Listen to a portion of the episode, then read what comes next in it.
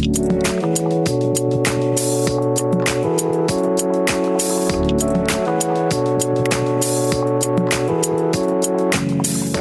to the MedMan Podcast, a podcast focused on helping you level up your practice. I'm Jesse Arnoldson. And I'm Jay Holmes. Through interviews with some of the most successful leaders in the industry, we help uncover resources, tools, and ideas to help you level up. Thanks for tuning in, and we hope you enjoyed today's program.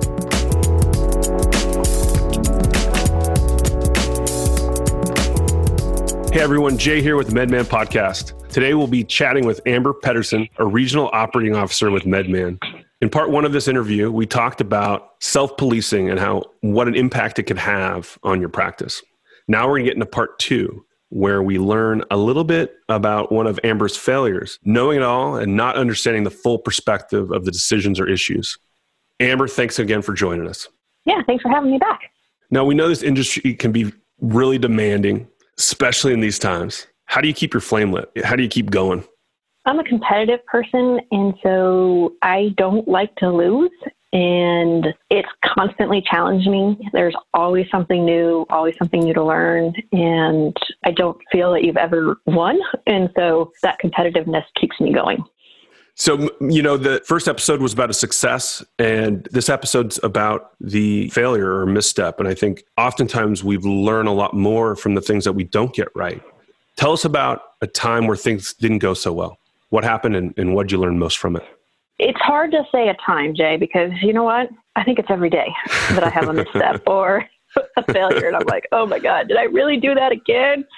um, so, yeah, so I've had a lot of missteps. But I think one of the ones I look back on my career and as I am mentoring these new healthcare clinicians, leaders, you name it, because now I'm the oldest in the clinic or the position where I used to be the youngest is when I came out of school, I had this thing where I was a know it all. I really was. I was arrogant. I mean, I was everything that people stigmatize new MBA grads to be.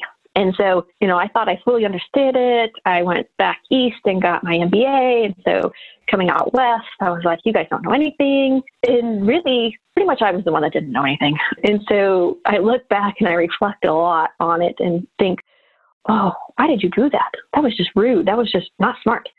And so what have I learned or where has it taken me? And it's really about reflection. And we're all going to make mistakes, whether we've been in this 100 years or it's our first day. Mistakes happen. And so it's the ability to admit that you made a mistake and the ability to admit you don't know everything and really stopping and thinking about you know the issue at hand and the other perspectives we all have opinions and as you know right now in the landscape of politics and the election everybody has very strong opinions but truly trying to understand why they have those opinions helps me make better decisions Excellent. You know, I don't think that there's better advice than that. There's um back when I started my career in public accounting, someone showed me this graphic and it was basically kind of the professionals kind of learning curve in their perception of it in the beginning. You know, think about a, a, a sloped line that goes from low to high over time. And, you know, when you don't know anything in the beginning, you think you know everything. And then by the end of your career, when you actually do know a lot, you think you know nothing just because of that pain that you've gone through. And it's pretty funny how, how that flip flops, but certainly it's true and um, good perspective there. So, what kind of things do you do to help kind of offset that? Is there anything that is, how do we say this, kind of, you know, is there anything formality or, or steps that you go through to try to get yourself to think think differently or better? Yeah, so I am a very hands-on person. I love getting in, doing patient care.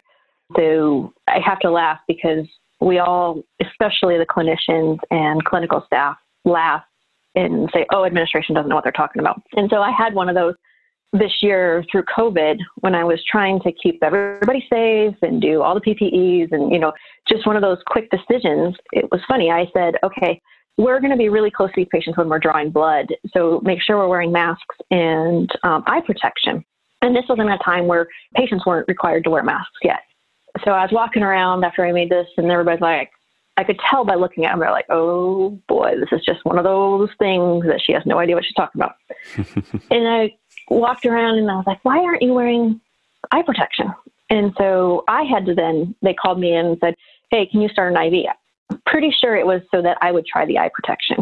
And so I got gowned up, put my eye protection on, and I couldn't see a thing. Our cheap eye protection fogged up every single time. And so I'm like, okay, I see why we're not wearing it. Uh, we can't see anything. And let's throw that idea out the door. So those are the things where I make bad decisions because I wasn't in their shoes or I didn't have a full perspective. And so it's like, okay, we got to rethink this. I still got to keep you safe, that type of stuff. So maybe we have the patient put a mask on when we're this close doing blood draws, that type of stuff. Or we have to buy better eye protection that doesn't fog up. So that was just one of those things. And I think the other thing about it is that by me saying, oh, that was one of Amber's bad ideas, let's chalk it up and rethink this, you build that trust with the staff that, okay, she really does want to make our jobs better, patient care better. Yeah, that's awesome. You know, kind of relating that back to MedMan here, you know, one of our values is confident humility. And I think that certainly shines there where, you know, we have, you know, we have to be confident in the roles that, that we play, but at the same time, we have to show humility in the sense that, you know, we, we do make bad decisions and it's not because the intent's bad. It's just, you can't know everything and you can't know the outcome of everything before you make it. And so having that process to reflect and jump in their shoes. And it kind of goes back to that first episode where, where you mentioned walking around or, having an issue and then staff saying, well, I didn't talk to them. I didn't ask why. And it's really going back and saying, okay, well, you're certainly not doing what we expect, but rather than making assumptions, you got to s- stop and say, well, why? And in this case, certainly it's, well, how do I do my job if I can't see? That's certainly not defiance. That's, you know, that's at a great patient care. And so we often don't take the time to slow down and ask those those questions because yeah. there's always another side. There's always a reason for someone to do it. And most people are they're aligned and they want the best. They're just their lens is different. Right. It goes back to i was in a clinic one time and the business office manager said the front desk can't get anything right. They can't enter a single thing right and i said what do you mean they're very nice people they seem very confident when i talk to them she goes, I'm always getting errors. And I was like, okay, well, let's find out why we got errors. So I walk out there and I'm like, and I was very honest. I'm always very honest to a fault. And I said, business manager doesn't think you guys know how to do your job. why, why, why do you have so many errors? And they're like, well, let me show you what we have to do. They had to type a phone number into two systems three times without seeing that phone number or copy and pasting. Like, the odds are you're going to make a mistake on one of them. Mm-hmm. So why are we making these people do this? Secondly, by the time they got to the third time of entering the phone number for a patient, they skipped it. and so it wasn't that they were bad people or they were not competent in their job. We just set up a process that was horrible. Right. Yeah. The, the process enabled that. And yeah, and, that, and that's the farther you get from the actual action, you know, what oftentimes we make decisions in our office or, or wherever decisions get made in the boardroom that that really don't have applicable or you know just kind of boots on the ground understanding. And yeah what a silly thing. So what happened there? Finish that story. Was there light at the end of the tunnel? There was. And so i went back to the billing manager and i said i'm pretty confident that you couldn't get this right either. So come with me. And we walked out there and i said these are the things that they have to do and she's like well why are they doing all that and i said because here's the five memos that you guys posted over six months oh well, we don't need phone numbers in all those places. We just need it here and here. Okay, that would have been really helpful for these poor people that were sitting out there. So I think, and this goes back to self policing. The staff didn't have the confidence to push the timeout button or the stop button to say, This is silly. Why am I entering the phone number this many times? Please, someone tell me the purpose of this because I don't understand it. But they didn't have the confidence. They were just doing what they were told. And so by having, you know, part of that self-policing that we talked about in the other episode, the staff had the confidence to come back and tell me that was a really bad idea. This doesn't work for us. We tried it. What can we do different? And so critically thinking through those processes helps that process. So they went six, seven months without the staff speaking up and saying this.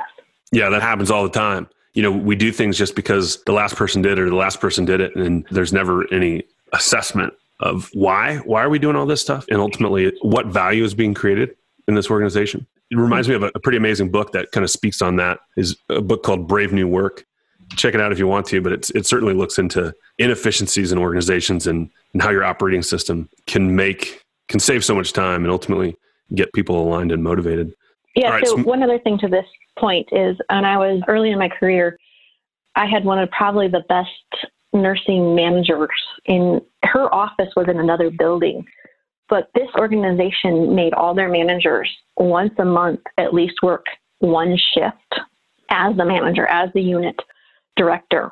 And so they had that opportunity to really see the consequences of their decisions in that. And so I think I have carried that on and I make my managers, even myself, go do these things that I'm making these people do. Yeah, that's a great tip. And I think there's so much there's so much to get out of it, not only seeing your decisions play out in real life, but also just the respect from the staff to say that, hey, you know, you can do it too and you can relate to me better. That's a great idea. Yeah. Thank you, Amber, for hanging out with all of us. It certainly was a pleasure. Yeah, thanks for having me. Thanks for tuning into the MedMan podcast. We hope you enjoyed today's featured guest. For the show notes, transcripts, resources, and everything else MedMan does to help you level up, be sure to visit us at medman.com.